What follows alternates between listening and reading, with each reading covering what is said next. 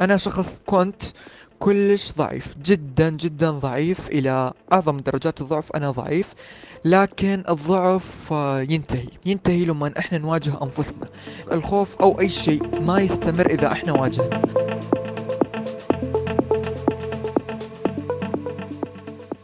مجتمع كلش عنده كبت عنده كثير متحفظ ما عندهم أحد يطلع ويطلع بقنوات أو يطلع ممثل أو هذا إلى آخره.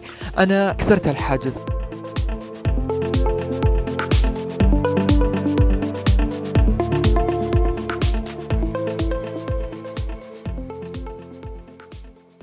هذا كان صوت عمرو العامر شاب عراقي من مدينة الموصل. غادر مدينته سنة 2014 بسبب احتلال داعش. كان عمره وقتها 12 سنة تقريبا. عايش حاليا بمدينة أربيل شمال العراق وبيشتغل صحفي مذيع راديو ومراسل تلفزيوني. مع أنه عمره بس 18 سنة ولساته على مقاعد الدراسة حيث أنه بيفصلوا عام على إنهاء المرحلة الثانوية. كيف قدر عمرو يتغلب على خوفه ومشاكله النفسية يلي عاشها بعمر صغير بعد احتلال داعش لمدينته وخسارة والده يلي قتل على يد التنظيم. بفترة تنظيم داعش آه أني آه، اضطريت أن أطلع مع أختي وزوجها. كان عمري آه 12 أو 13 سنة تقريبا. كنت بعدني طفل إلى محافظة أربيل. فبقوا أهلي آه، أمي وأخوتي بقوا بألبيت بألموصل. فأني افترقت عندهم لفترة آه، ستة أشهر تقريبا عشت الأعياد آه، عيد الفطر عيد الأضحى وأنا بعد عن أخوتي عن أجواء العائلة اللي تعودتها. فحسيت صراحة بالغربة وأنا طفل فكان الشعور كلش مزعج وولد بداخلي كثير من المشاكل حتى من هالمشاكل النفسية وأيضا أن الخوف إلى الآن أنا أعاني من انهيار عصبي أو ما يشابه الخوف العصبي من المواقف بسبب هذه المواقف اللي صارت لي. آه، بفترة تنظيم داعش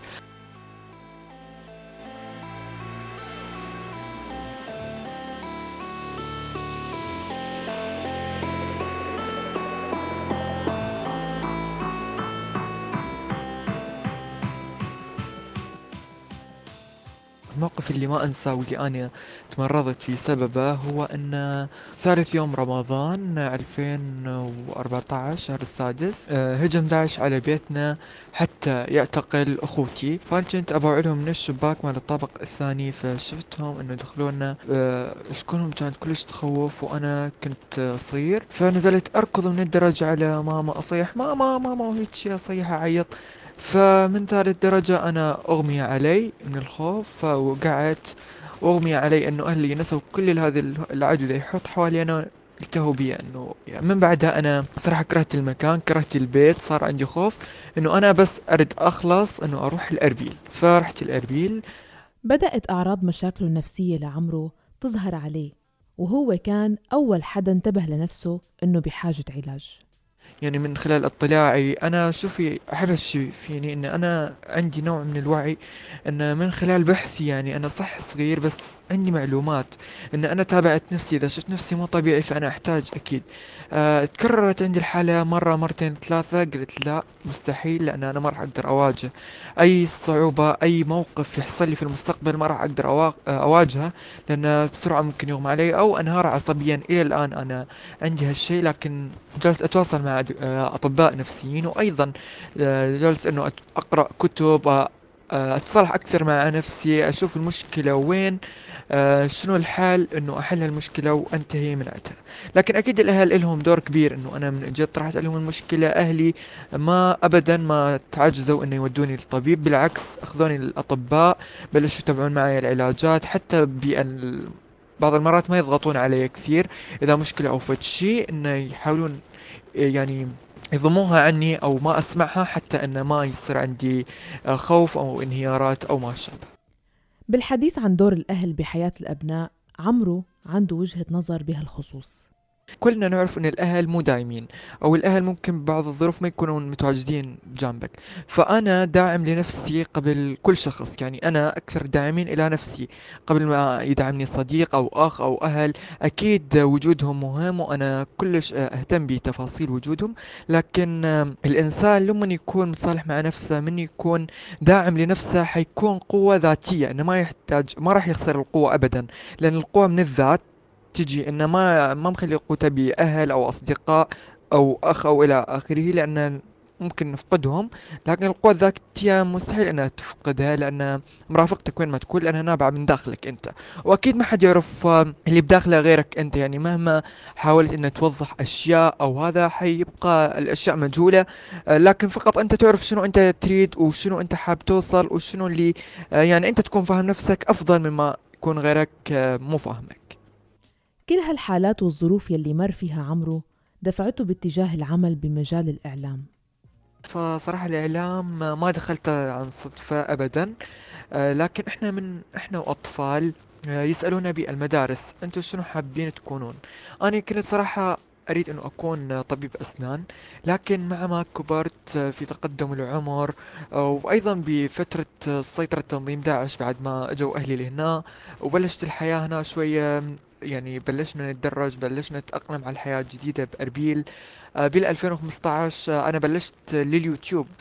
أريد أكون بس أنا ما كنت أعرف شنو أريد أكون. فكنت أجيب stand أو هيك شيء أثبت عليه التليفون وأقعد وأقعد أسوي استوديو وأقعد أحكي. بس أنا ما كان أحد يعرف هالشي أنا دخلت الإعلام على مود إنه اني أريد أوصل رسالتي أو أوصل صوتي لأن الإعلام صراحة يعطيني القوة. الشيء الوحيد اللي اني أقدر أعبر به عن ذاتي هو الإعلام الكاميرا والمايك أو حتى الإذاعة. اني أعبر عن قوتي أعبر عن مشاعري من خلالهم. فأنا دخلت الإعلام على مود إنه أبين للناس إنه أنا عندي قوة لكن قوتي تظهر بالإعلام. لكن كيف بهالعمر الصغير وبدون دراسة خاصة للإعلام قدر عمرو يمشي خطواته الأولى بهالمجال؟ آه، الإعلام صراحة أنا ما دخلت دراسة أبدا. من عمري 16 سنة أنا دخلت الإعلام. اجتهاد شخصي جدا. آه، قعدت أشتغل على نفسي من خلال اليوتيوب أتابع أكتب آه، كيف أكون مذيع أو كيف أحسن صوتي أو كيف كيف إلى آخره. فكنت أشوف مقاطع للفيديو. بلشت من خلالها أنه أجرب بحياتي اليومية لأن أكو عدة مراحل أنا بلشت أبحث عن أشخاص أنهم يشتغلون بهالمجال علشان أتواصل معهم. لكن شاءت الصدفة أنه أني أدخل مجال ثاني اللي هو ال graphic designer أو التصميم. فأنا بلشت أصمم يعني إعلانات لمراكز تجميل ولشركات طيران.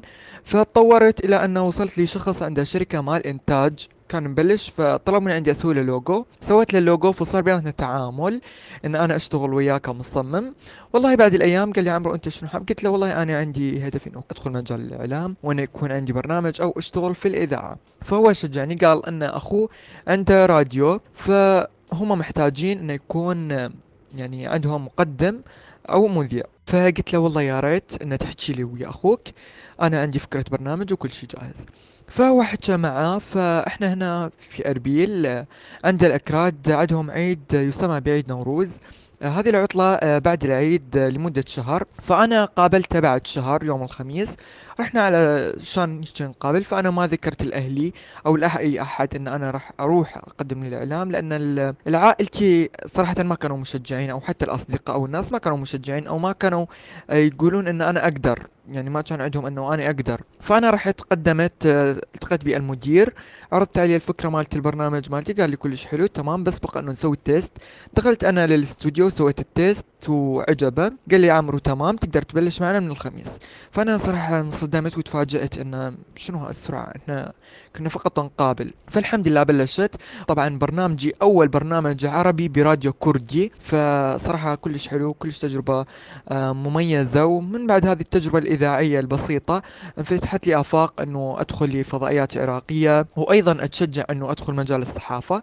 أنا شوفي شخص ما عنده طموح محدد أو ما عنده مكان محدد. فكانت هذه النقلات النوعية من سنة أنا جاي أحكي لك من سنة 2019 إلى اليوم. أنا مجتهد أكثر أن أكون أدخل يعني أحقق طموحاتي. ومؤخرا انضم عمرو لإحدى المحطات التلفزيونية. هذه أول ظهور إلي آه، بالتلفزيون كمقدم ومراسل. أنا طلعت سابقا لكن بصفتي كضيف لكن اليوم أنا بلشت أنه أشتغل مع القنوات ك يعني آه، كنت سابقا عملت كمعد خلف الكواليس لكن اليوم أنا أمام الكاميرا في تجربتي الأولى بالتلفزيون. وأيضا إن شاء الله في المستقبل أكو أكثر من مشروع إذاعي وأيضا تلفزيوني. أكيد ورا هالتقدم في أشخاص داعمين لعمرو. من بعد ما بلشت أنا أتطور بهالمجال بلشت أدخل إلى بلش يكون عندي شوي مادة دسمة. بلش الدعم يجيني من الأشخاص اللي يشتغلون بهذه المؤسسات اللي أنا عملت بها أصحاب الشأن بلشوا يدعموني. بعدين انتقلت خلي أسميها عدوى عدوى الدعم آه إلى الأصدقاء ثم من بعد الاصدقاء إلى الأقرباء ثم إلى أهلي إلى اللي بالبيت فبلشوا يدعموني والحمد لله اليوم أصدقائي يدعموني وأيضا أقربائي يدعموني وما أنسى اللي وياي بالعمل كلهم كزملاء كإدارة يدعموني دائما إنه أشجع يشجعوني إنه أقدم آه، كل شيء عندي. وأنا اليوم عمري 18 سنة وقدرت إن أسوي CV صح CV بسيط لكن إنه CV مليان بالأشياء الحلوة وإن شاء الله أطمح في المستقبل إنه أطوره أكثر وأكثر. بما أنه عمرو دخل الإعلام بدون ما يكون دارس هالمجال بشكل متخصص وإنما كان عن طريق تنمية ذاتية لقدراته. سألته عن دراسته إذا بفكر ياخد شهادات أكاديمية بهالمجال. وفاجأني كمان بحلمه الكبير. أنا حاب أروح يا يكون قسم إلى علاقة بالهندسة والتصميم الداخلي أو مجال طبي. شوفي أنا من الناس اللي ما يخططون يمشون بالطريق ويشوفون شنو اللي يجيهم يعني شنو اللي يجيني أجربه. ممكن أكون بقسم طبي ممكن بقسم فني ممكن حتى احتمال كبير أن أدرس إعلام لأن ما أعرف شنو المستقبل شنو نظام لي أو شنو ينتظرني بالمستقبل فأنا ما أخطط لا. أترك شيء مفتوح لي المستقبل مع الطموح إن أنا أوصل أنا أوصل شيء كبير لكن أنا أفضل إنه أكون إعلامي أو آه، أكون شخص في الإعلام متمرس أكثر من إما أكون أكاديمي. لأن ممكن أنا أدرس غير مجال اللي حتى أنه أنوع أنه ممكن مو فقط تكون أنا ما أنا ما أحب الإعلام كوظيفة أحب الإعلام كهواية كموهبة كشيء يعطيني القوة يعطيني لون وبريق للحياة. أنا كل يوم عندي طموح كل يوم عندي حلم لكن آه، الأحلام اللي قادمة إن شاء الله أنه أنا أكون ممثل. لأن هذا الحلم اللي من الطفولة أنا في بالي أنه أكون ممثل. لكن اجى تقديم البرامج فجأة يعني قبل التمثيل لكن أنا يبقى الحلم الرئيسي أو الحلم الأكبر إنه أكون ممثل على مستوى عالمي أو حتى عربي أو حتى محلي ما عندنا مشكلة. المهم إن أنا أكون ممثل يعني إنه أجرب التمثيل صراحة. عمرو قدر يستفيد من أزمة كورونا ليطور مهنته أكثر لأنه توقفت المدرسة وصار عنده وقت. يعني رب ضارة نافعة. صراحة كورونا استفاديت كلش منها إنه أطور من نفسي بالإعلام. أه، بفترة انقطاع كورونا أنا هواي حققت أشياء. أه، منها طلعت بلقاءات منها اشتغلت أكثر بالإعلام منها طلعت بالإعلام ب يعني اشتغلت بقناة اليوم دا أشتغل بقناة ودا أشتغل كمراسل ومقدم. فحاليا أنا ما عندي مدرسة. ليش؟ لأن إحنا بالعراق بعد ما بلشت عندنا المدرسة أساسا. فلا أكيد مو مؤثرة وما بعد العام الدراسي أصلا آه، موعد العام الدراسي مجهول. إلى الآن لم تحدد الحكومة العراقية موعد لبدء العام الدراسي. فالشيء لصالحي أيضا أنه أنا حاليا جالس أحضر كثير من المواد الإعلامية اللي راح أقدمها قريبا إن شاء الله. فابدا لا ما أثرت. وحتى في الأيام اللي إن شاء الله اللي حكون فيها مبلش مدرسة وأشتغل بالإعلام أنا من الآن مسوي جدول إنه محضر كل شيء وقته. إن الدراسة وقته وللشغل يبي الإعلام وقته وأنت مثل ما تعرفين إن الإعلام صراحة يحتاج شغل ويحتاج جهد. فأنا من حاليا من الآن جالس أجهز المواد الإعلامية اللي مطلوبة من عندي حتى إذا ما قللت من الإمكانية على الأقل يكون عندي مواد أظهر فيها إذا أخذت جايز أو تغيبت قاعدة عمرو الأساسية واللي كانت سبب بأنه يدخل مجال الإعلام هي تجديد المفاهيم المعيقة وكسر القواعد يلي بتحددنا. أنا شخص كنت كلش ضعيف جدا جدا ضعيف إلى أعظم درجات الضعف. أنا ضعيف. لكن الضعف ينتهي. ينتهي لما إحنا نواجه أنفسنا. الخوف أو أي شيء ما يستمر إذا إحنا واجهنا. فإحنا لازم نتواجه مع أنفسنا لازم نتصالح مع أنفسنا. فأنا كنت شخص ضعيف اليوم أنا شخص قوي من رحم المعاناة من رحم مجتمع كلش عنده كبت عنده كثير متحفظ. ما عندهم أحد يطلع ويطلع بالقنوات أو يطلع ممثل أو هذا إلى آخره. أنا كسرت الحاجز. أنا أريد أن أكسر الحاجز أن ماكو شيء يستمر أن العادات قابلة للتجديد حتى مو للتغيير إذا ما نريد نغيرها قابلة للتجديد بعض المفاهيم. الخاطئة في حياتنا إحنا ماخذينها لازم نكسرها. مو عيب إن نكسر مفهوم خاطئ حتى لو كان متوارث من الأجداد أو غيره أو غيره لكن كل شيء قابل للتغيير. كنا في داخلنا أكو خوف لكن لازم نكسر الخوف على مود نوصل للي نريده ونوصل للأعلى من عنده.